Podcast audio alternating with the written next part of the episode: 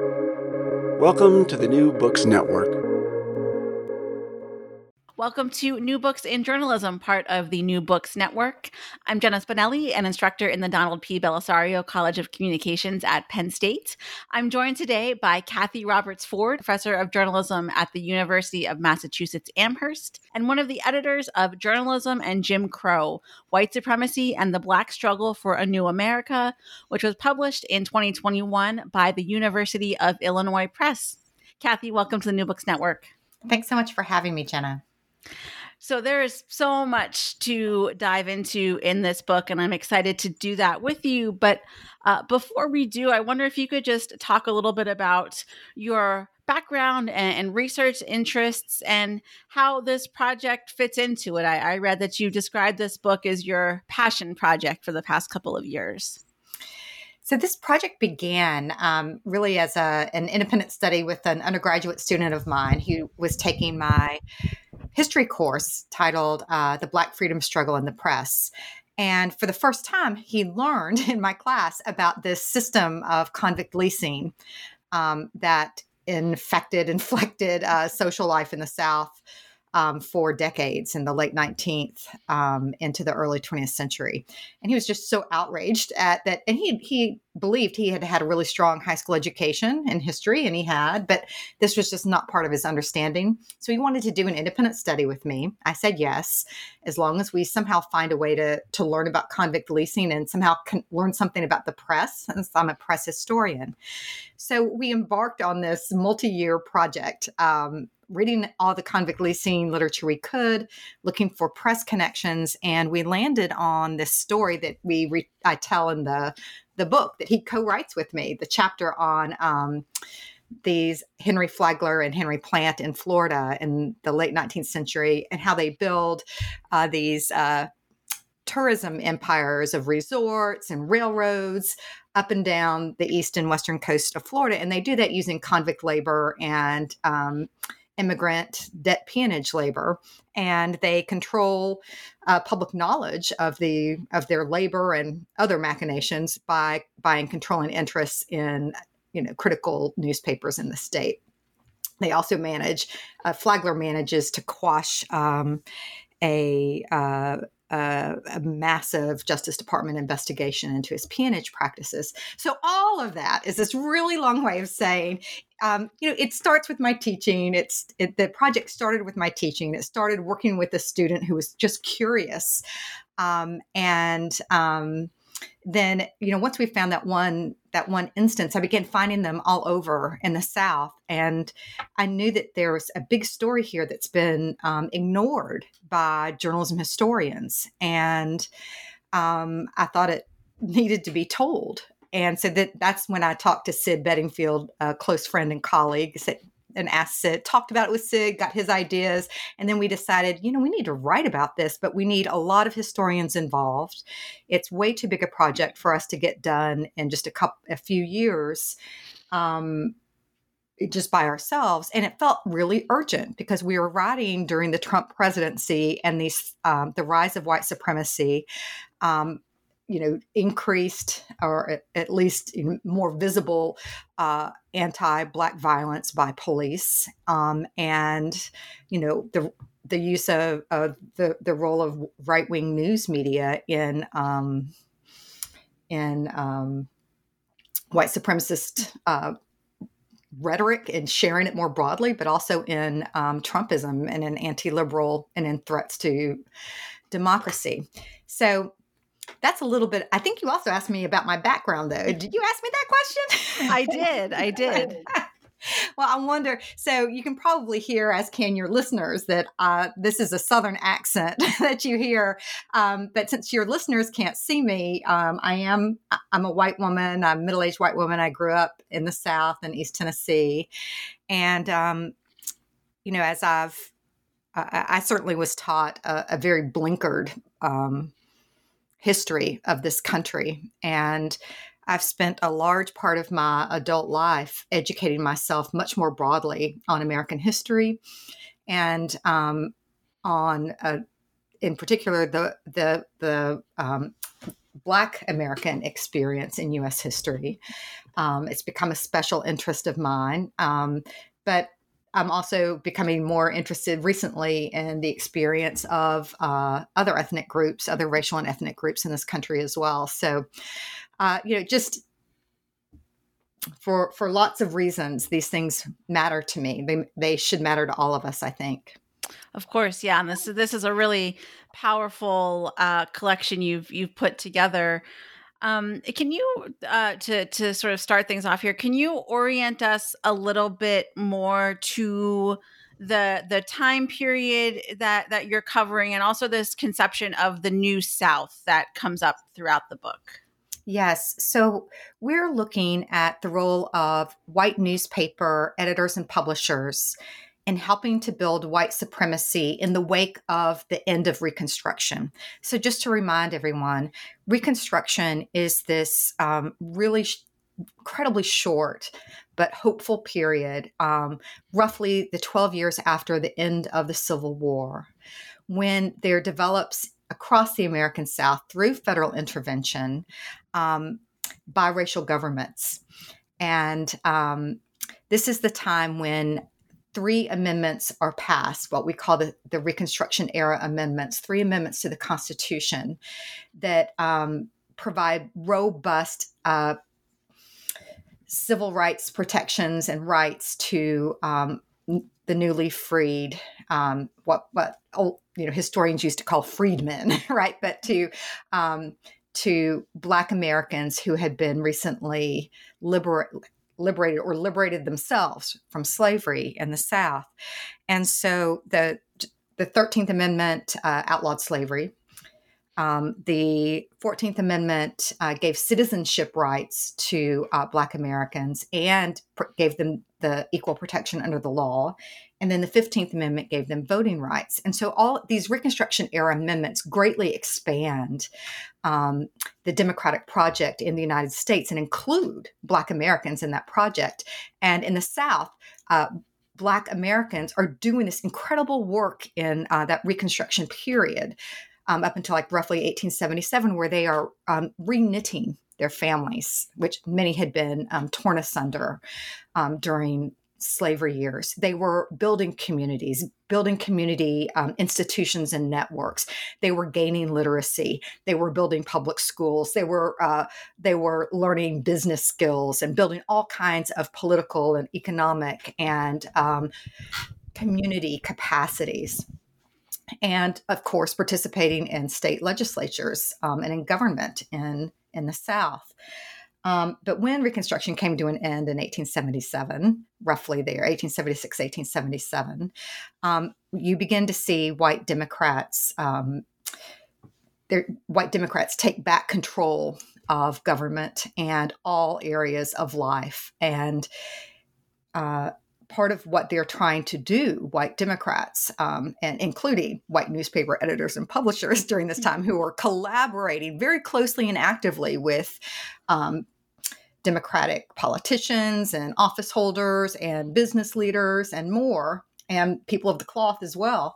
Um, what they begin to do is figure out well, what's going to be this new, how are we going to create a society um, in the wake of the end of the Civil War, the end of Reconstruction, um, that is based on racial caste, the way we want it to be, um, Eh, given that slavery is a dead institution what what is that going to look like? How are we going to do that? So they have to invent a new racial caste system and white newspaper editors and publishers are at the middle of center of it from the very beginning right? And it's it's in fact um, one of the the editors uh, you you write about uh, henry w. Grady from the atlanta journal constitution as i understand it is is one of if not the first people to begin using this separate but equal idea. I think he calls it equal but separate right? But he really yes. helps bring this into the the mainstream. Yeah he does. So henry w. Grady is um it was the actually then it was called the Atlanta Constitution. Today, the Atlanta Journal. But easy, we all I do this all the time. The slippage between these newspaper names as they are today and what they were in the past. So it's not going to be the first time we do that in this uh, podcast interview. I bet Jenna, um, and I'll probably be the next one to do it. Um, but so Henry W. Grady, um, at the age of thirty, becomes managing editor of the Atlanta Constitution and he he and his peers quickly turned the Atlanta Constitution into the most powerful newspaper in the South and the most powerful Southern newspaper in the nation in terms of wide circulation and influence. Um, and he also popularizes um, this notion of the New South. He didn't invent the idea and the ideology of the New South, which you mentioned earlier is this. Um, concept that we talk quite a bit about in um, in the book, but he popularizes it, and um, that that new South ideology. It's all about um, healing sectional uh, ruptures between North and South. Right? It's about sectional reconciliation in the wake of the Civil War. It's about um, enticing Northern industrial capital into the South, right? And getting Northern businessmen, men of wealth, to invest in Southern industry and build out Southern industry. It's about attracting um, immigrant labor from the North into the South. Um, it's about uh, promising, making all kinds of promises about happy race relations in the South so that um, Northern investors and white immigrants um, many of them from Europe, uh, newly arrived from Europe, um, will come down into the South to um, join these these projects, um, and but it's also about white supremacy. I mean, it's it's shot through with the ideology of white supremacy and the practices of what become the the practices of white supremacy during um, this per- these periods.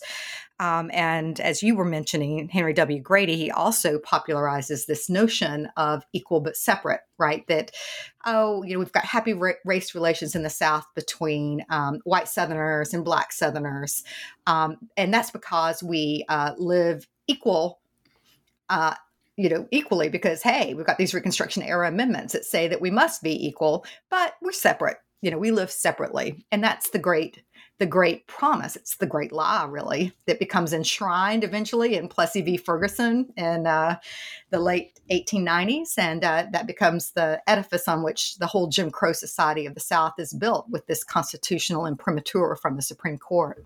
And that, uh, you know, fateful and terrible Supreme Court decision. Right. So what mm. is what is the the line from Grady and his contemporaries to the Supreme Court in the what, what would become the Plessy decision? I think the line is really um, it's national media and it's discussions in national media. So he, so Grady, he's not only writing in the Atlanta Constitution, which is read widely uh, around the country and certainly by people in positions of power, but he also in 1885 becomes in, uh, involved in this national high-profile debate um, with uh, a prominent Southern writer who had was living in exile in the North by the name of George Washington Cable, who pens uh, an, uh, an, an, essay that becomes a, a topic um, of prolonged conversation among elite, certainly elite Americans. Um, and that essay is about the Freedmen's, it's called the Freedmen's Case in Equity, which in which, you know, George Washington Cable, this white novelist from Louisiana, who also becomes an essayist, is is writing um, on behalf you know, writing saying that black americans deserve civil rights. And we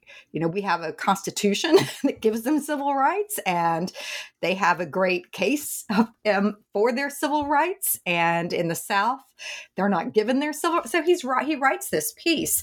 And then um, the editors of the magazine i think, I think it's the century they um, they write to Henry. There's such a they get so much blowback from people in the South about this essay that they invite Henry W. Grady, this great celebrated Southern editor in the South, to write a response to um, George Washington Cable, and and Grady does. And in that piece, he writes all about this equal but separate, and it it that term becomes um, begins to circulate more and more widely in public discussions of these issues. Yeah, you um you talked at the at the very beginning about uh the the railroad and this notion of of convict labor. That is a, a, theme that really carries through the book. Several of the chapters talk about this this relationship between the the railroad and the the prisons and the newspaper and the coal it all sort of comes together in this very interesting way across several states. Uh, can can you talk more about what those relationships look like? Yeah it, it does. I think on the surface like I, it, it, seems confusing like what do all these things have to do with one another? And what are news what role are newspapers playing in in this? Um, but as it turns out, there were lots of newspaper editors who, if they didn't have um, their own controlling interest in convict lease system, like Arthur S. Colyar did in Tennessee, um, that maybe they were someone like Henry W. Grady, whose um, buddies, his closest political friends, who he helped keep in power um, in the US Senate and in the governorship in the state of Georgia across the 18, 1880s. Um, they all um, held interest in the convict lease system. So real and and so they they they grew they amassed huge wealth off um, holding these interests in the convict lease system, and convict laborers during this period very often were put to work um, building railroads and um, or working in coal mines and of course the coal mines were had these tight ties to railroads as well because railroads were necessary to move coal from one place to another. Um, and this of course brings up the question you know what is convict leasing in the first place and and how did it how did it operate? So um, after the civil war there were so there were very few um, jails and prisons in the south and uh, Reconstruction era governments uh, created this, you know, they began to use convict leasing. That is, they didn't have a place to house prisoners, but they could put them to work for private concerns. They would lease them, right, as if they were commodities. They would lease them to um, private concerns like uh, railroad builders and uh, canal builders and uh, coal coal mine owners, et cetera, turpentine um, companies and phosphate companies, and so they would be they would be leased out.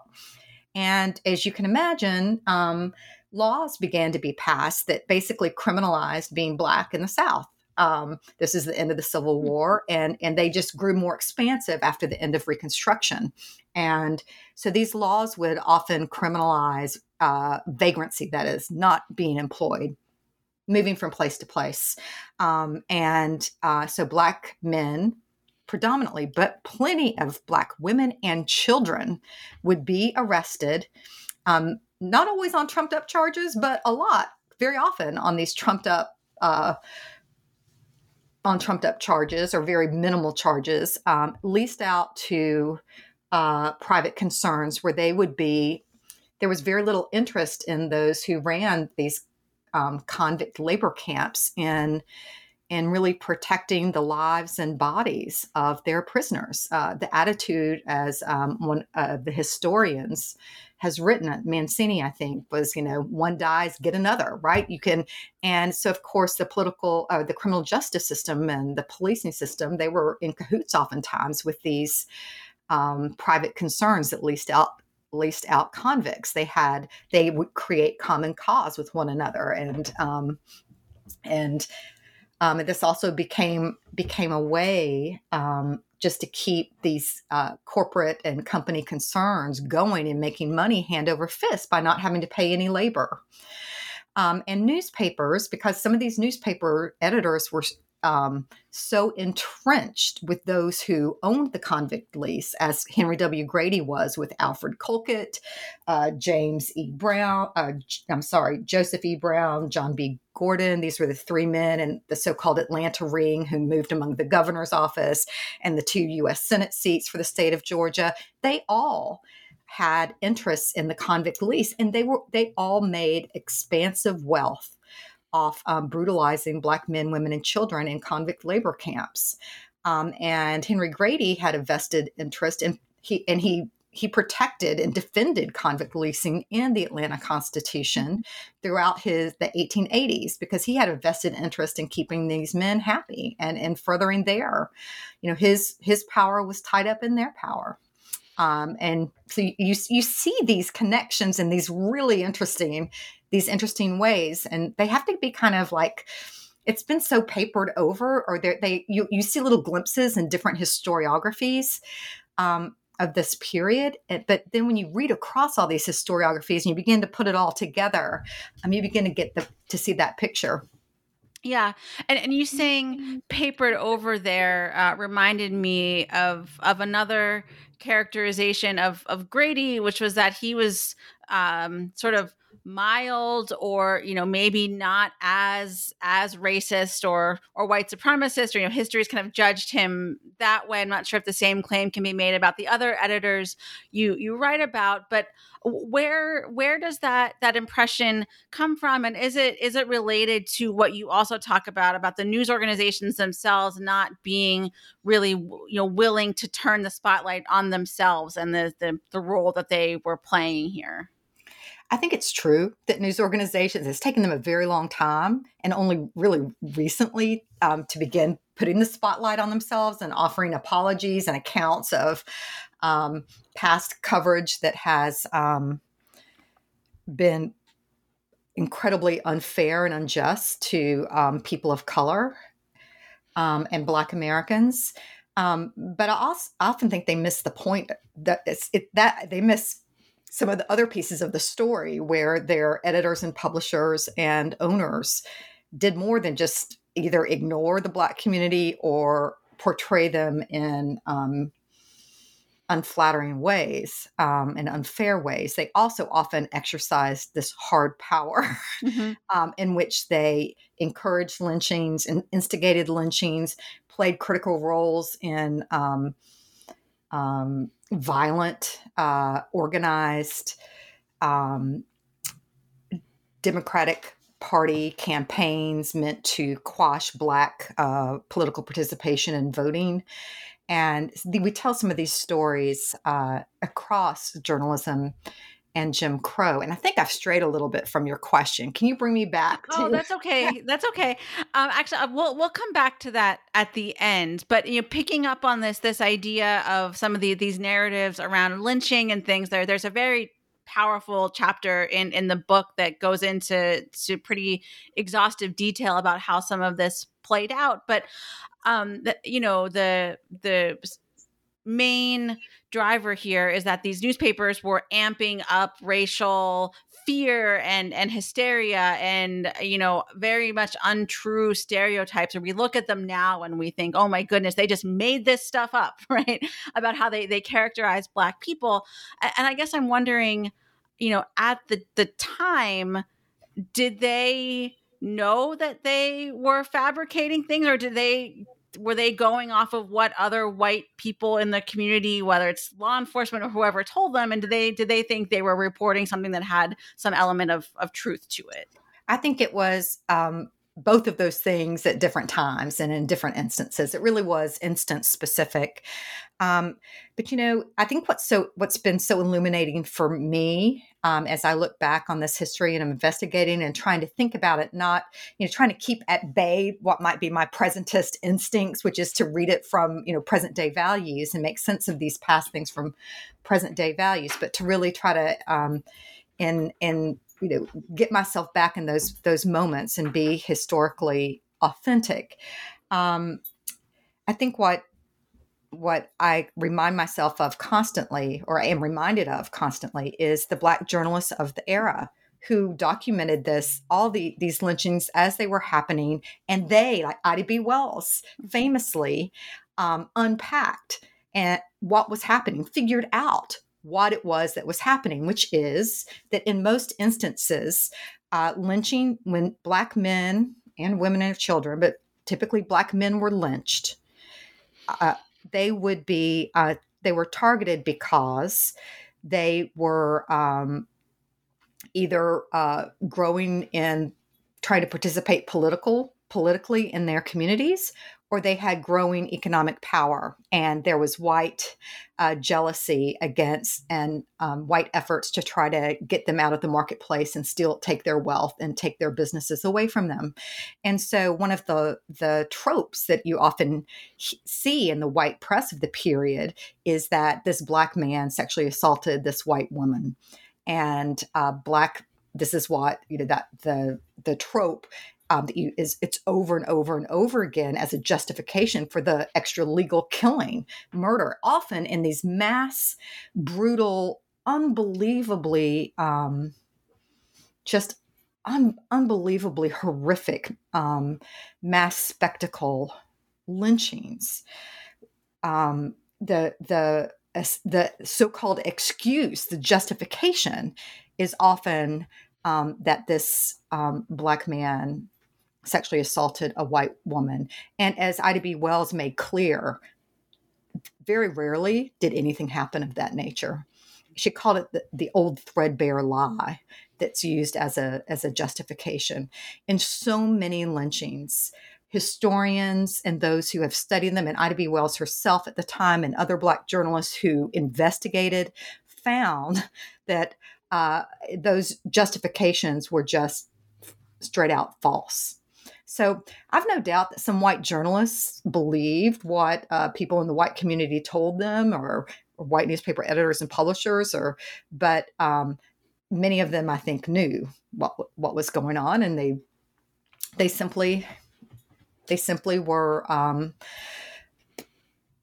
creating a, a, buying into a system and a way of thought and a way and justifications that were on their face what they were. And I'm so glad you you brought up um, Ida B. Wells and the other Black journalists working in the the, the region during this time. Um, can you talk more about uh, efforts to develop a Black press uh, in this this new South climate. I, as I was as I was reading, I I couldn't help but think about it in today what we might think of in terms of like audience and engagement or audience strategy, right? So there's this audience of people who had been, you know, formerly enslaved and and have varying levels of, of ability and interest in reading so they were they were up against you know all the the sort of racism and, and white supremacy aside they were up against uh, challenges on on multiple fronts it seems when it came to to organizing and really getting something off the ground. They were and um, you know there was a the black press in the late 19th middle of the late 19th century and early 20th century really operated in a separate public sphere from the white press. And so you have a black press and a black public sphere of conversation and um, institutional creation and um, efforts to um, promote Black interests and to reform uh, Black the Black uh, reform the American legal system and American society to uh, recognize Black humanity and Black civil rights um, and protect Black economic interests. Uh, and then you have a, a, white press and a and a white public sphere that, in many instances, is paying very little attention or actively working in the South, very actively working to build a very different kind of world, what we call a, a very illiberal democracy um, for white people in the South, but for nobody else. Um, and you know the black press in the south and the black press in the north um, they they can they operate in under very different conditions. And so the black press in the South is often having to work because they they you know they live within this uh, what quickly becomes an incredibly violent white supremacist threatening environment. They um, are having to sometimes pull their punches about if not always about the issues that they face then often about the people at the center and the specifics of what's happening around them.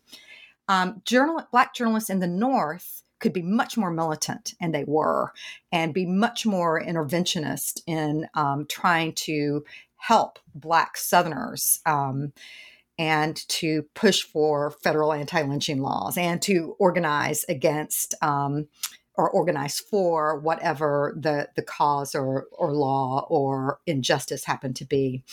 Um, and so, you know, the Black press was very well organized, very well connected one with the other. It's not that the Black press was a monolith. There were different um, different ideas and different political commitments and different notions of the way forward. But what was similar and what knitted the Black press together at this time was this commitment to um, advocacy on behalf of Black America and on behalf of Black Americans. And also, as D'Weston Haywood writes so beautifully in his chapter in our book, they were committed to notions of uh, uh, to a journalism that was working that's values were oriented toward building a multiracial and just democracy and what um, was often called by black journalists of the era a new america. Whereas you don't see those same kinds of values or commitments often not in the white press in the south for sure but not often in, in many places not in the white press in the north yeah, sure. No, this is this is the era in the north of you know the the start of of penny dailies and and yellow journalism and yeah, very very much not. I don't want to go as far as to say it's the opposite of trying to to advance democracy, but very much more business focused as as opposed to you know civically focused, I suppose. Yeah, I would say you know the late like the 1880s 1890s you get you get these mass produced newspapers in in the north and it's very you know they they even though some of them are still connected to political parties most of them many of them claim independence and um, it, it is about commerce. It's about it's about you know uh, newspapers is big journalism and newspapers is entertainment and and they do cover um, national affairs and public affairs and some of them do have notions think of themselves as um, even then as involved in um, um, serving the public good in some way. Um, and then in the early 20th century, you get muckraking, late 19th, early 20th century, you get muckraking journalists, you know, these efforts to try to reform, you know, corruption and government and then um, corporate America at the time, what was, you know, business America at the time. But it is it's still a journalism looked very different then perhaps than it did you know a little bit once we get a little bit further into the 20th century. So you know talking about this idea of of changes that that start to happen toward the tail end of this period that you cover the society of professional journalists is is established and there are some so there's some establishment of, of industry norms or this move to you know objective style reporting or maybe trying to move away from some of this direct connection to the party machines and all all, all the rest of it. How how do some of these um, developments you know impact you know a lot of these these institutions the, the the white press in in the south what we found overall is that uh, so many of the venerable white urban dailies of the South, um, in during that moment in the 1920s and after, when newspaper or big urban newspapers across the country really and, and American journalism in general um, began to professionalize, when you begin to get these codes of ethics that um, become these um, norms that news industry the news industry as a whole is meant to follow and practices that are more rationalized and an objective method of news gathering and verification and um, accuracy. It's not that all of these things didn't exist exactly before the 1920s but they become much more codified right? And objectivity as a standard itself gets fully articulated and as a method for um, gathering the news and making sense of the news and assessing the news becomes this god standard in American journalism. Uh, what happens in the South is that these uh, these norms and methods become, you know, really um, encoded by whiteness, and you know. You know, there's still massive bias, and not just bias, but massive white supremacies that structuring notions and practices that are structuring how um, the ideologies of many white newspaper editors and publishers in the South. And so, what happens is you get these claims to neutrality and disinterestedness and to independence and objectivity coming out of these white newspapers. Um, and yet, there they are um, doing everything they can to. Um, to keep white supremacy as a, a, you know the political economies of white supremacy, the social order of white of white supremacy to maintain them. Um, to they they many of these editors and publishers uh, collaborate with political um, cronies um, behind the scenes without admitting it. Uh, in the paper, or it's it's just it becomes sublimated, um, and you know they make these claims. Meanwhile, they're ignoring um, you know civil rights activities and not covering them and um, they they practice you know this whiting out of uh, black community issues and then of course continue to use um, con- continue all kinds of racist practices in their news coverage when they do cover Black life. Right. And at, at the same time, uh, there's also a chapter in the book that that covers the way that a, a an entire generation or, or several generations to, to come of, of black journalists were were effectively silenced and so that also it's it's not just that there's this sort of latent white white supremacy, but as I understand it, the the the ability of black journalists to push back against it is also becomes very much limited. Blair Kelly writes this wonderful, absolutely beautiful, stunning chapter toward the end of the book um, about uh, J. Max Barber, who is the uh, editor of a, really important but short lived uh, journal in Atlanta um, called Voice of the Negro. And J. Max Barber uses that journal to join the fight against uh, segregated streetcars in the South. And he, it's a, he he is um, he's a very effective organizer um, in that movement and very effective in using his uh, journal toward in that fight, um, which again brings us back to this notion, right, that you've got black journalists, North and South, who are enjoined. They are in it, in the struggle, um, and and that's what they do. That's what uh, these journalists do. You know, the black press as fighting press, as advocacy press, um, is is something that is distinctive and, in my view, wonderful about um, the black press. Uh, and so J. Max Barber is deeply involved in this work. Um, he also, though, is having to manage relationships with uh, Booker T. Washington, who is part owner of the or has influence um, on the voice of the Negro, and um, white leadership in Atlanta who aren't that crazy about. Uh, J. Max Barber and the Voice of the Negro and its advocacy for uh, Black Atlantans and Black Georgians and Black Southerners. And then you have what happens in um, in Atlanta in 1906, which is you've got two, um, you've got a newspaper editor for the Atlanta Constitution running for the go- governor, uh, Clark Howell. You've got Hoke Smith, who's the former editor of the Atlanta is it the Herald or the Journal, but running for governor, and uh, they they get into this war of words in which. Um, the, in the pages of those two newspapers that are associated with them, um, they begin this um, this coverage of so-called black criminality in Atlanta and the problems of black criminality in Atlanta. And what they do is they um, inflame all this uh, white racial anxiety and hatred.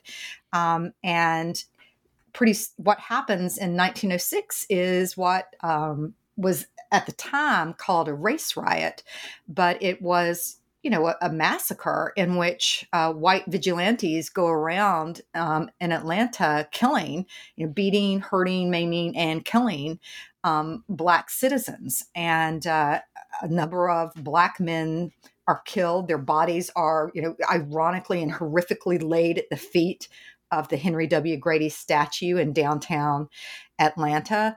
Um, and the, these, and then J. Max Barber, um, who in his journal, you know, kind of tells the truth of what's happening. Like these white newspapers and these uh, men running for governor that they stoked this violence. Um, they stoked the conditions. They helped create the conditions that led to this massacre.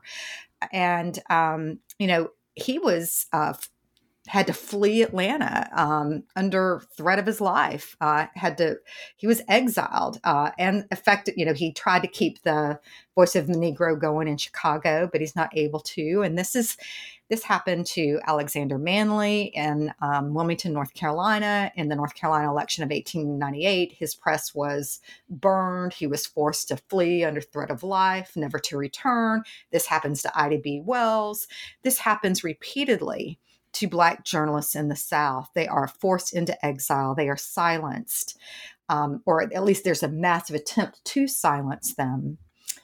And, you know, the outcomes have been tragic for Black America and for America as a whole and for democracy. Yeah. And, and you, mm-hmm. it, in the last chapter of the book, you trace some of those through lines from the end of this this period that you directly write about through the Kerner Commission in the, the kind of the, the post civil rights era to the American Society of Newspaper Editors Project 2000, I believe it was called, to, to try to increase newsroom diversity. Um, but those efforts seem to they they did. They came up short. And I, I, think there's there's a, a connection you argue between sort of where this this new south period kind of left off and and the the work that was not done and, and, and has not been done and still not being done to the extent that it should be today yeah, eh, we wanted to make sure in the, that in our epilogue to the book that because because the period we're looking at is really 1875 to 1920 or so. That's where we do the deep historical um, excavation, and what we think is a corrective to not only you know journalism historiography but also other areas of historical inquiry, including New South history, history of uh, convict leasing, history of lynching, uh, labor history we, are hoping we're making a, a, useful intervention in a lot of these areas. But we, because we end around 1920 and we know there's so much that comes after, in our epilogue, we really wanted to, um, you know, at least give some very broad brush strokes that take us across the 20th century and help us think about the present moment that we're in. Um, when we were writing um, the epilogue and the introduction, you know, it was in the wake of um, the police killing, murder of George Floyd. It was uh, during this, that summer of uh, racial protest in this country. It was in that same summer when so many Black journalists um, were having very public conversations and demands for the news industry to do better in terms of diversifying, but in terms of um, build, you know, having Black leadership in the in the news room, and also, you know, getting rid of this white normativity um, that shapes so much news coverage.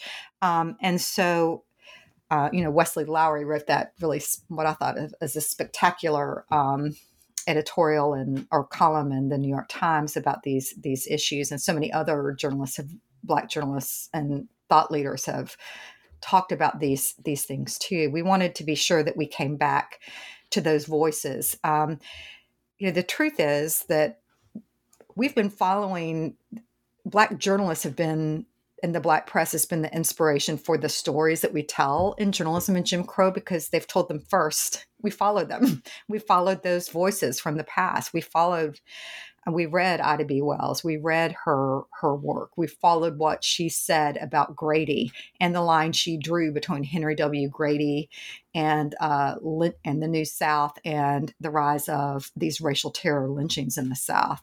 We followed W. E. B. Du Bois and what he had to say about Henry Grady and the New South. He said, you know, the New South is nothing more than an armed camp for intimidating Black folk. Um, we followed T. Thomas Fortune's work, in which he, in, in writing for a series of uh, New York Black newspapers, he just aggressively, um, day after day, year after year, went after Grady, even after his death, because Grady hung around. Grady was um, immediately, he was he died prematurely at age 39 of pneumonia on his way back from giving this highly celebrated and widely shared speech in Boston, uh, in which he's basically, it's just this massive argument against Black voting rights and this argument that Black men in the South have to be disenfranchised. And it's an argument that saying what that the Lodge bill in uh, Congress right now, uh, that you know your one of your own uh, congress people is is trying to get through to protect black men in the south during elections we're gonna you know that can't go. We've got to stop it. We got to quash it. And they do right? The southern filibuster works and they quash it and then it becomes part of the mississippi plan of 1890 and then that where they create a constitutional amendment to the uh, constitution in Mississippi that disenfranchises black men, and southern states do this all over. And by the time we get to the 20th century, black men in the South South can't vote. Um, you know, this is what Grady is so much of what Grady's contributions have been. And yet, his name is on Grady Hospital in Atlanta. His name is all over the public landscape. Um, of Atlanta and of Georgia. He's got a statue in downtown. And in fact, the journalism school at the University of Georgia, uh, the College of Journalism and Mass Communication, is called the Grady College of Journalism and Mass Communication. The motto is We Are Grady. It's a, you know, popular history is a powerful thing. Um, and the way in which whiteness has structured these or, tellings um, and these the way in which the lost cause narrative hangs around and continues to inflect uh, public understandings of U.S. history is very, very real. There's a reason you have Republican conservative legislatures across this country passing um, what they're calling anti critical race theory laws right now. What they are is uh, what the PEN America has called educational gag orders. They don't want uh, the history of uh, race in America being taught. Right, right. And you know, you bringing up uh, Wesley Lowery there uh, reminds me that the, just this week, as we're recording in in mid February of 2022, uh, Wesley was commissioned by the Philadelphia Inquirer to write uh, a piece called "A More Perfect Union," which is this expansive history of the the paper's dealings with with race and, and equity over the years. Um, this speaks to what we were starting to talk about earlier, which is journalism's lack of of desire to look inward, right? So, are things like this this more perfect union piece? I just saw one today from the the Baltimore Sun, something similar. Is is this the the direction that things need to be moving in? I do think this is the direction things to be moving in. I think, you know, these histories need to be ex- excavated, they need to be told, they need to be brought to light and understood. Um, and once that work is done, and there's conversations about what exactly is it that happened in the past, how did it happen, why did it happen, um, going beyond, I mean, coverage matters, but going beyond coverage too, and looking at the ways in which uh, these news institutions were themselves deep, in many instances, deeply ensconced in um, the political and economic systems and structures that create that were white supremacists and that created white supremacist uh, laws and policies, et cetera. Um, that needs to be looked at. But but but after all that that historical work and examination is done, um, news institutions have got to do they just have to commit more dollars and um, to the hiring of black journalists and editors um, and the elevation of, of i mean the pipelines but also uh, they need to i think the news industry has to have a, a serious conversation about the ways in which news ethics and values and practices have been uh, need to be reevaluated. I think they need to be reformed. I think they are shot through and have the way in which they've been practiced in um, white newsrooms with uh, implicit bias and. I think they often, because you know, with this dedication to neutrality, um, is can often be a, a, massive problem. You know, Wesley Lowery wrote about there needs to be a commitment to moral clarity, and I can't agree more with him. I mean, there might be some there's so, certain social conflicts, et cetera, where moral clarity is hard to find, but there are plenty. Uh, and racial justice is one of them, where moral clarity is uh, not that hard to discern. And uh, so is, you know, an insurrection on I think we can have moral clarity about an insurre- a violent insurrection on the U.S. Capitol and an attempt to overturn a, a free, fair, and secure presidential election. Um, I think that there are plenty of things we don't need to be neutral about, and we need a journalism that is committed to um, to democrat to upholding democratic values over being committed to neutrality. And that i know is really hard to do and i don't know how to operationalize all of that exactly but if you get a lot of really smart people together and there are a lot of really smart people in american journalism i think it can be done. Uh, but it's something that will be you know we'll need to continue to reevaluate over time last question here for you kathy where does this work go next you you touch on at the end of the book se- several other research avenues that this could take or, or, questions that are still unanswered what are you working on and and what do you hope others pick up uh, the the mantle from here? Yeah, oh, that's such a great question. Thank you for asking it, Jenna. Um, so, you know, we we do provide case studies of other other really important moments in the political and social development of the South um, and the the place for Black Americans in the South that need investigation. Um, and so we, we, we write about those in the epilogue, and we say we hope somebody's going to write about these. We don't have time to do them all, but here are some, and we hope um, graduate students will begin to um, become really interested in across many disciplines: journalism, communication, political science.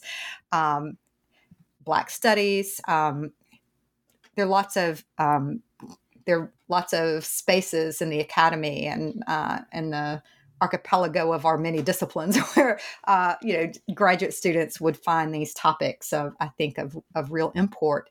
Um, I know that um, my next project is about um, very much in the same domain, but I, I want to focus on racial massacres in America, in the United States, post Civil War, um, up into the 20th century, all over the country. There are many, many, many in the South, but they existed elsewhere as well. And the role of um, the news industry, sadly, in either helping organize, instigate, inflame, or cover up these racial massacres and the what the outcomes are. And you know, many of these are um, massacres of of Black Americans, but there were other massacres targeting other ethnic groups as well. And so, I'm just at the very beginning of that research, trying to uh, suss out, you know, find the points and the cases and make sense of it all. But that that's where I'm headed. Right. Uh, was there anything else you wanted to to touch on, or, or that we we haven't covered thus far?